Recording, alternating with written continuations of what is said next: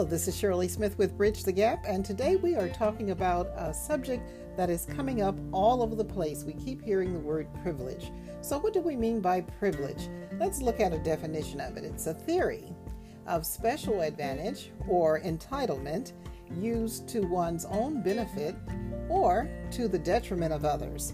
And so let's talk about privilege today. This is something that is really causing gaps within our society.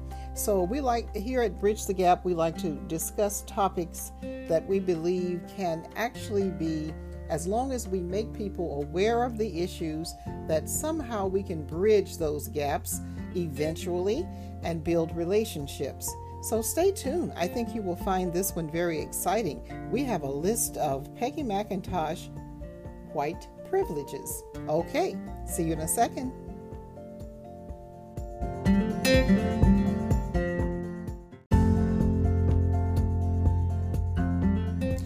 this is Shirley Smith with Bridge the Gap, and today we're discussing gaps within privileges for among the various caste members in the United States. And so we're looking specifically at what is labeled as white privileges. And this label was given to this list of 50 items by Peggy McIntosh. Peggy McIntosh is a senior research scientist of the Wellesley Center for Women, and she's also the founder of the National SEED, and that's spelled S E E D, project on inclusive curriculum. She has actually responsible for a number of articles and research on privilege systems. So she's been looking at this for years as to these are areas where there's a big gap in our society where there are some people that have what we will term white privileges that others just do not have. And more, and more specifically, we will address the issues as it relates to the African American uh, or the, the lower caste system within the United States. So there are 50 items that she has actually come up with, which is a large list. And so, what I've tried to do is break it down into four areas. I will list those um, privileges that she ha- that she says their children, the children of the white uh, privilege, has certain rights and privileges, and then also where the white voice is heard greater than, say, the voice of a minority or an African American. And then there's just normal things, things that are just privileges that are just normal for the white race that is not normal for African Americans and others. And then there is just a normal way of living, doing life uh, that is not normal for everyone, but normal for the privileged. So we will take a look at these in, in this those four segments. Uh, so that if we look at what is normal living in America for the upper caste or white privilege, that those things that are beneficial to the upper caste system. It is the first one she mentioned, and she says she can arrange, being white, she can arrange to be in the company of people of her race most of the time. And that's here in the United States. And there's a good reason for that because as far as African Americans are concerned, we are only 13% of America's population. And more specifically, in the state of California, because that's where I reside, uh, we're only 5.8% of the population. So we're a very small portion of the population in California. And so if you look at California for white race, then it's 59, almost 60% white, and then 14.7, almost 15% Asian, and then less than 1% Native American. So this is important. So when she says that one of the privileges of being white in America is number one, uh, that there are fewer, number one, of African Americans. Uh, and then on top of that, there are enough within the white circle that she does not necessarily have to go outside the white circle to get anything done. And so the other second thing she mentions is that she can actually avoid spending time with people that she has been trained to mistrust because there are enough people in our circle that she can actually avoid those that she wants to avoid. And this would account for the knowledge gap about African Americans in America because if you do not have to deal with someone, you basically know nothing about them.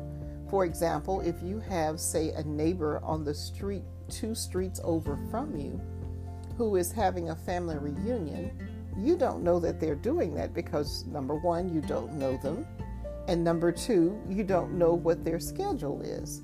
So this is was a blind side uh, in America when we started having Black Lives Matters protests because there were many people uh, in the upper caste that just did not have to know.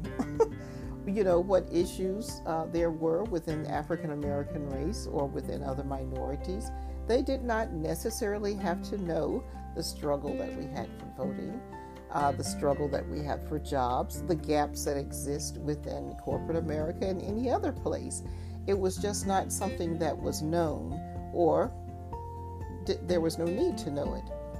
And then the third thing she mentions here is that she says she can actually move about or relocate within the United States with ease. So that's whether she's renting or purchasing housing because she can typically afford a place to stay without an issue.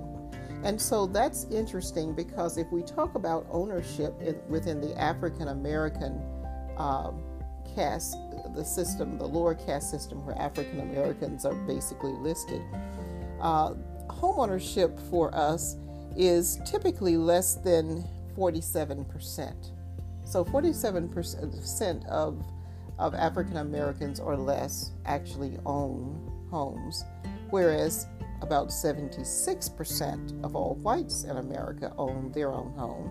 And then when we look at, um, say, Native um, Hawaiians and Pacific Islanders, about 61% own their own homes. And when you look at Hispanics, about 51% own their own homes. And so, still, African Americans, even though we've been in the country for almost 400 years or so, uh, we still are having a challenge in that area because of discrimination and because of charge of higher interest rates uh, for African Americans and just different things that actually happen uh, that prevents a lot of home ownership, job loss, and so forth. And then also, the next thing she lists under just normal living for the privilege is that you're pre- she's pretty sure that whatever neighborhood she does relocate to, her neighbors are going to either be neutral or very pleasant to her, which is not necessarily true for African Americans depending upon what neighborhood they move into.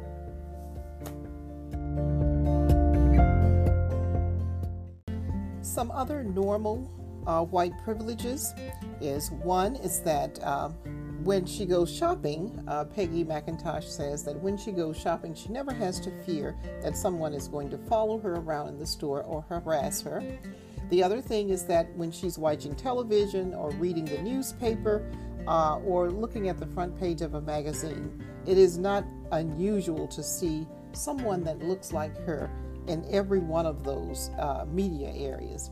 And then she mentions that when, when national heritage and civilization is spoken about in history or on TV, typically her people are mentioned, or it's a privilege for the white race that they're always mentioned. She goes on to say other just normal privileges is that she can actually remain oblivious to different languages other than English because the custom is is to speak English and that's actually regardless of whether she's just within the United States and speaking to uh, multiple cultures of people or whether she is outside the United States to speak English language she can just be oblivious that there are people who need to hear uh, their voice or hear in their language globally. Uh, another normal thing for white privilege is that it is very easy to buy posters, postcards, picture books, greeting cards, dolls, toys, children magazines. All of these uh, things will feature the white race. As well, uh, when she goes home for most meetings or organizations, uh, she never feels isolated or left out or out of place or outnumbered or unheard, or neither is she fearing uh, distance, making a distance between her and the next person because typically those people look like her. She goes on to say that there is an argument, if there's an argument with a colleague or about race, she is never feeling as though she's going to lose that argument. Uh, the chances for advancement within an organization uh, are not jeopardized because there is an argument over race or race issues within a corporate office, uh, because typically uh, the argument can happen, but there's no repercussions to her.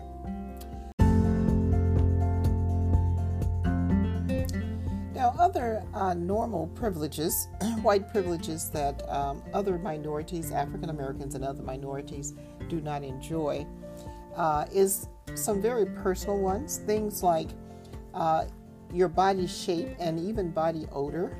That is not reflected upon the entire race uh, if you are white. The other thing that's a little bit more personal is that um, as a white person, she's saying she can worry about racism without being accused of being self interested or self seeking. As well, she can take a job with an affirmative action employer without the other coworkers implying that she only got the job because of her race. Another normal privilege that's enjoyed by uh, the white race is that in one week, one day, one year, if she's having a bad time, that is not associated with racial overtones or situations or episodes. So she could just be having a bad day, week, or year, but it has nothing to do with race. Uh, and then also, just as normal privilege, is that she says she's pretty sure of finding people who would be willing to talk with her and advise her on her next steps professionally. So, in other words, one of the ways to bridge the gap there would be to have mentoring programs for anyone that is wanting to move up in a corporation or a government agency, but have mentors available for people to actually learn how to move up quickly. So that's one of the ways to bridge the gap in that situation.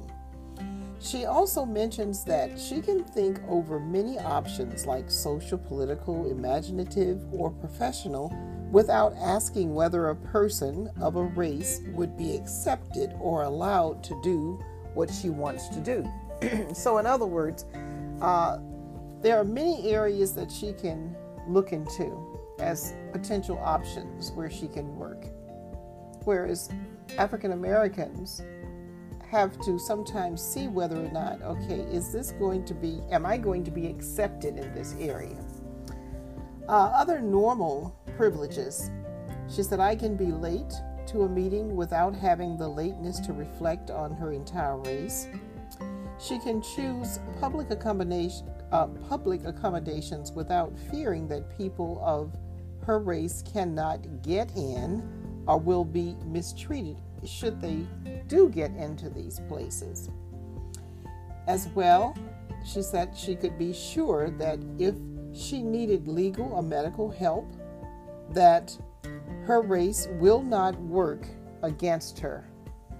So, another normal thing that's a normal privilege is I can, she says, I can arrange my activities so that I will never have to experience feelings of rejection, um, owning to my, owing to my race. McIntosh con- uh, continues with more normal privileges. Uh, she said, I can arrange my activities so that I will never have to experience feelings of rejection. I can have a low credibility as a leader, and I can be sure that my race is not the problem. Uh, and then she goes on to say, as I can expect uh, figurative language and imaginary in all of the arts to testify to experience of her race. She can choose um, blemish cover or uh, or bandages in her flesh color. And then also, she can travel alone or with her spouse without expecting embarrassment or hostility in any way. As well, she can feel welcomed and she feels very normal in the usual walks through public life institutional life, or social life. She just feels welcomed wherever she goes.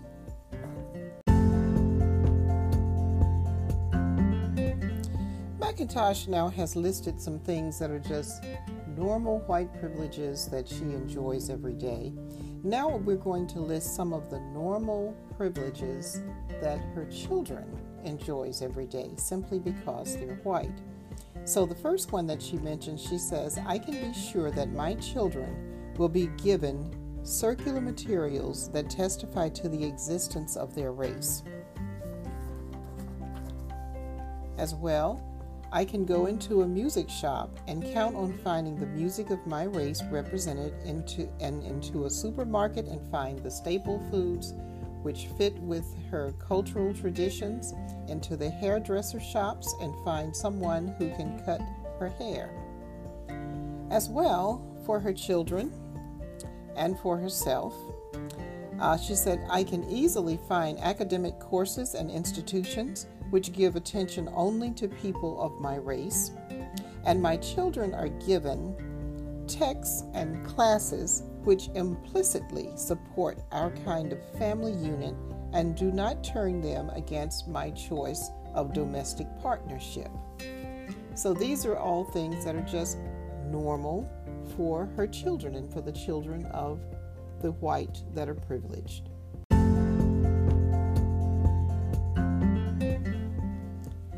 I can arrange to protect my children most of the time from people who might not like them I do not have to educate my children to be aware of systemic racism for their own daily physical protection. I can be pretty sure that my children's teachers and employers will tolerate them if they fit school and uh, workplace norms. My chief worries about them do not concern others' attitudes toward their race.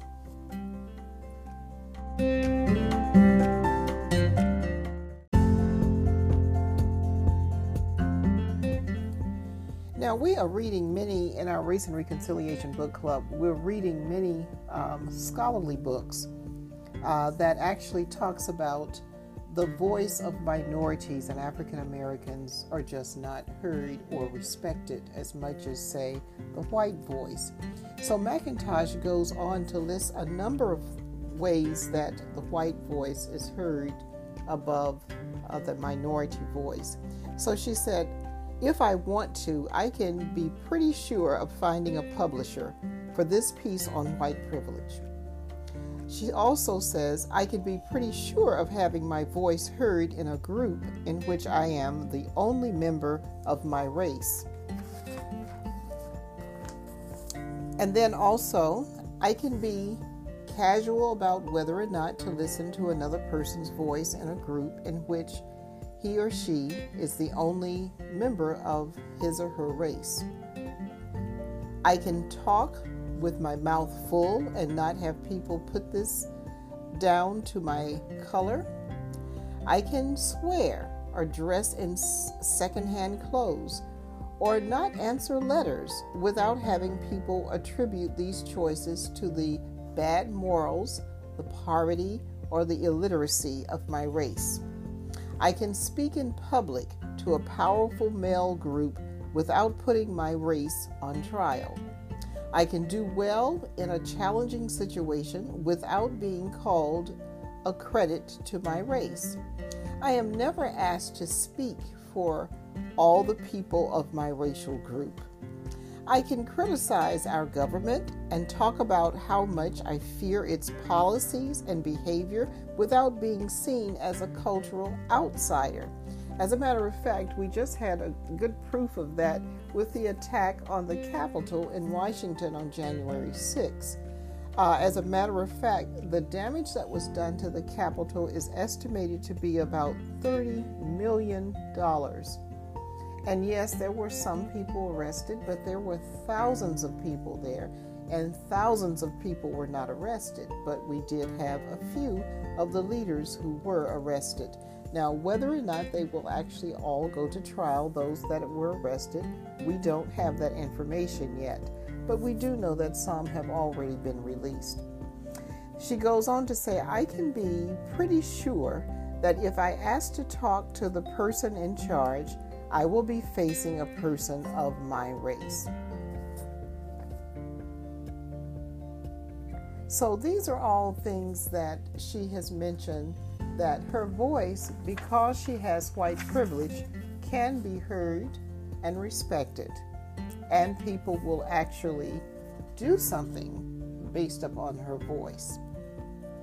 So, the next group that we will talk about is ways that the white privilege, uh, the white privileges can actually be swayed or can fill the gap between lack of privileges with African American groups and other minorities.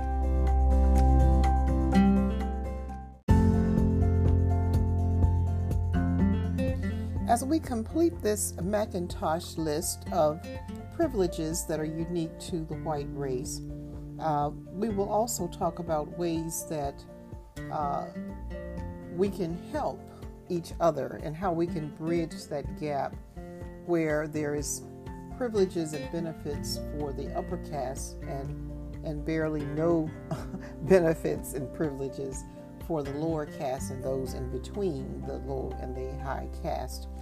And so she talks about, uh, she says here, if a traffic cop pulls me over, or if the IRS audits my tax return, I can be sure I haven't been singled out because of my race. And so, in this area, if you are one who is working for the IRS or one who's working for the policing department, then perhaps you should think again before you pull someone over or before you decide to audit someone's taxes when you know for sure that it appears that minorities are targeted in both of these areas. The other thing she says is, I can be pretty sure that I, if I argue for the promotion of a person of another race or a program centering on race, this is not likely to cost me heavily within my present setting, even if my colleagues disagree with me. So, in other words, one way to bridge that gap is to speak up for minorities uh, that you may work with or that may be in organizations that you are a part of because your voice will be respected and heard, and it will be another way of bridging the gap with what's going on in your particular department or organization or agency. She says also if I declare there is a racial issue at hand, or there isn't a racial issue at hand. My race will lend me more credibility for either position than a person of color will have. So, again, if you see this is happening in organizations and environments where you are, that someone, just say a minority, speaks up and says there's a race problem here. But if the white voice is not heard in agreement, then there could be chances that nothing, absolutely nothing, is done there. And so, one way to bridge the gap in those areas is to speak up. This would be an opportunity for a white voice to speak up as to this is something that I have noticed as well, and I think we need to consider how can we make this situation better. Another privilege she mentions for the white race is I can choose to ignore developments in minority writing and minority activist programs or disparage them or learn from them or but in any case I can find ways to be more or less protected from negative consequences of any of these choices. So, again, uh, minority writings. One of the things that uh, we know for sure uh, within our academic environments, the black authors' voices are not always allowed as a part of the curriculum, required curriculum within the schools. I'm seeing a little bit more of that in some universities, but not all universities and seminaries. And so, this is an opportunity again for the white voice to speak up and mention various authors. Uh, for example, one of the authors that I really like a lot, who has really brought a lot of attention to issues that we have with uh, not hearing the minority voice or the lower caste voice, is one Caste of The Origins of Our Discontents by Isabel Wilkerson, as well Dr. Willie Jennings with The Christian Imagination. Uh, also with uh, Breaking Rank, and this is by Norm Stamper when he's talking about policing and issues that we just do not address. White Fragility also addresses this that uh, the black voice is not heard as loudly. Dying of Whiteness is another book. Uh, this is by Jonathan Metzl that also addresses a similar issue of the black voice or the minority voice not being respected or heard. Okay, then going back to McIntosh list, she says, My culture gives me little fear about ignoring the perspectives and powers of people of other races. Uh, so, again, listen to various perspectives from various voices. And if you see that the voices are not being respected or their perspectives are not being heard, then chime in. The white voice can actually chime in and help bridge that particular gap.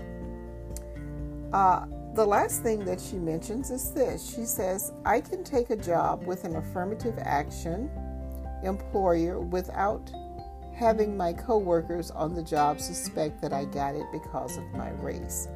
Now, this is a good one, and we talked a little bit about that earlier in that we make assumptions and there's various myths about affirmative action that if it exists on in a particular program agency or corporation that it is benefiting necessarily the African Americans or other minorities and that's not necessarily true. But we do know definitely that if we're looking at affirmative action uh, rules and let's just say processes within a particular organization, that can actually spread over any number of minorities, not just African Americans, and it will spread over women, which could be women of all races and white women. And so we do know that uh, many jobs that are filled under the affirmative action title actually may be filled by white women as opposed to women of color. So these this is an excellent list. I think for those of you who because I hear often in various groups and small groups that I have an opportunity to participate with, I hear often that people say, I would like to help. I have a white voice and I would like to help, but I don't know how to help. So in some cases, you may want to consider what can you do with your senator with the governmental bodies that you're part of. Other times you may want to consider how can your voice magnify the minority voice in your organization or agency or corporation, your church. How can your voice magnify the minority voice? Knowing these things, because we list, our, our McIntosh has listed many areas where the minority voice is not respected.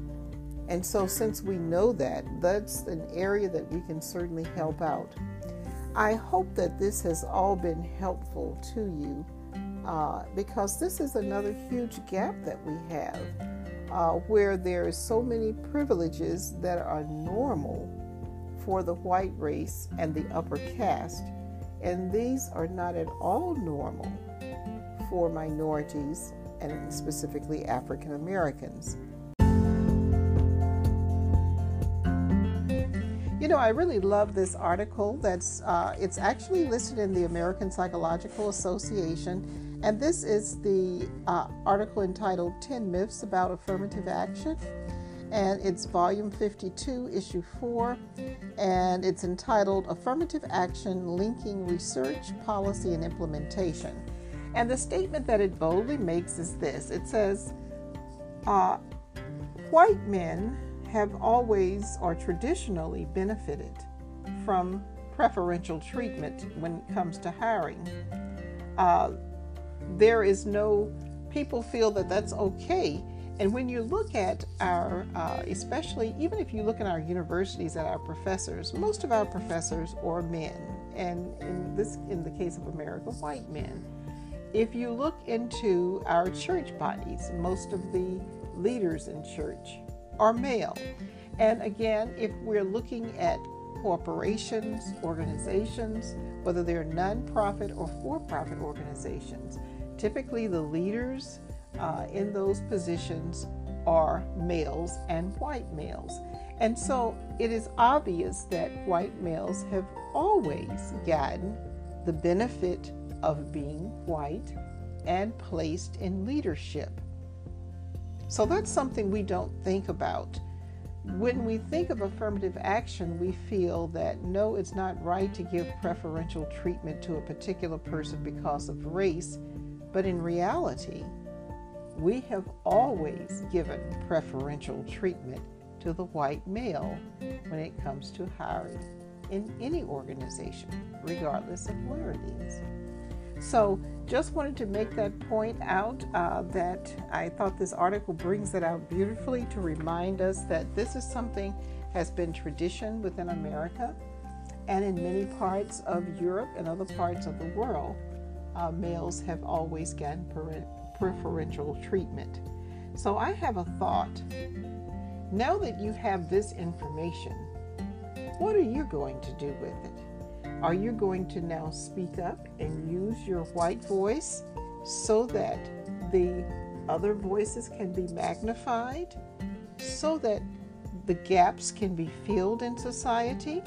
Or are you going to see what is happening and say nothing, which basically is indicating indifference to a situation, basically means that you you are confirming that what is going on is okay.